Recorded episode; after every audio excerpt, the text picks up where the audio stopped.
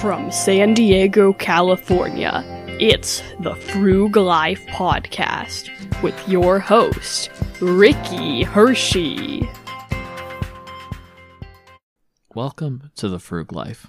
I have to be careful as I record this because my wife is in the kitchen right now and hopefully is not going to make a ruckus. This week, I have some updates on Yotta Savings. Do you remember Yotta Savings from a few episodes ago? The bank that's giving over 2% in interest a year. Well, they've made a change to how tickets are given if you have over $25,000 on the platform. So for your first $25,000, nothing has changed. Every $25 you contribute to the platform, or put in your account, I should say, every week you get a ticket for every $25, but on balances over 25,000, every $150 you get another ticket. So, based on a comment I read, the old APY was 1.65%, and the new APY on balances over $25,000 is 0.44%. So, that 0.44% is not as good. I think you may be able to find higher rates at other banks. I don't remember what rate I'm getting, but I thought I saw 0.6 quoted recently. So for me, I'm probably going to take all of my money beyond $25,000 off of the platform because it's just not worth it to me at this point. But still, for that first $25,000, I would definitely put it into Yotta Savings because that 1.65% is better than anything else in an FDIC insured account. So if you still haven't made an account at Yotta Savings, and I know you haven't because it notifies me when I get referrals. You should set one up. Make sure to use my code Richard45. You get 100 bonus tickets. When you use that link, I get 100 bonus tickets. So it benefits you, it benefits me, it benefits the podcast, and hopefully we'll be able to keep the podcast running in the air. So, why is Yotta making this change? Well, probably because they're giving out too much money. Their offer was just too appealing and instead of having a few really big depositors, I think they want to have many, many, many small depositors. Basically, the more people they can cross sell products to in the future, the better. And so it's a good business decision for them. And in turn, in a way, it's probably good for us as well, users of Yotta Savings, because if the company doesn't do well, uh, we don't get rewards. Not that I think there's going to be a run on the bank or anything like that, but I just mean if the project is not viable long term, it is bad for us. And really, what they're doing right now is they're still just in the growth stages of the product, right? They're not turning a profit at this point, it's my understanding. They're just trying to grow a customer base. And we, the first movers, benefit big time from this. Yotta also gave some interesting news in their newsletter. One of their announcements was Yotta digital gift cards. And so you can give a gift card to someone. And if it's their first time signing up for Yotta, you'll both get bonus tickets when they sign up using your gift card. It seems like a really cool way to give someone a Christmas present. And so I'm actually debating possibly giving out some gift cards to people on my mailing list. Uh, no promises though, so we'll see what happens.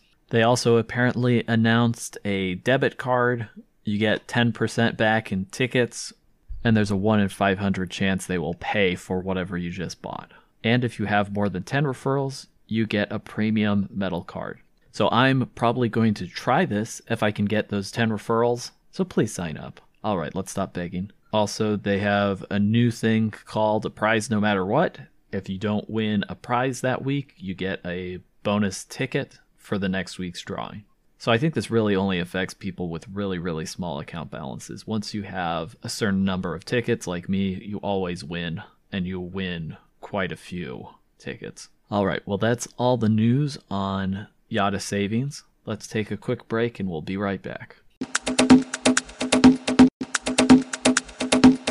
All right, welcome back. So I just double checked my own personal high yield savings account that I use with American Express is offering a 0.6% interest rate, which beats that 0.44 expected rate on deposits greater than $25,000. And just to reiterate, your first $25,000 is not affected by this rate change. there are a few other things I wanted to talk about briefly. There's a new post on the blog. In case you didn't even know that there is a blog, there is a blog. It's www.thefruglife.com.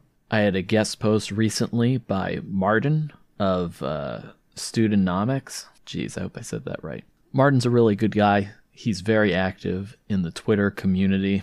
He shares some great, insightful posts and is way more engaging on Twitter than me. So you, you should check him out and follow him. But he wrote a great post for me about starting a side hustle with some great tips. Check it out on the blog. It's the first post right now, but it's titled How to Start Making Money with a Side Hustle. While you're there, there's some other goodies too. The transcript for the last Yotta episode is there as well. So if you want to read my last episode on Yotta savings, you can do that there. I don't really know why. If you're listening to this, you'd want to read that, but instead of just going and listening to it. But it's a free country. Do whatever you want. And there's also links there to sign up to the newsletter, as well as other ways to support the show.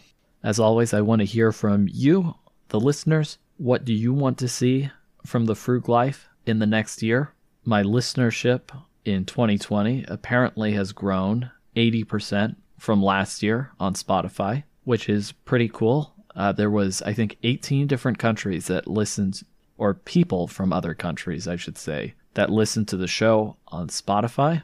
That's just Spotify. If you look at my numbers across all of Anchor, I think there was like 50 something countries or something crazy like that. So I'd like to hear from you from all over the world, really. Let me know what personal finance questions you have, and I'll do my best to answer them. All right, well, thanks for listening to today's episode. I hope you enjoyed. Have a great week, and as always, stay frugal.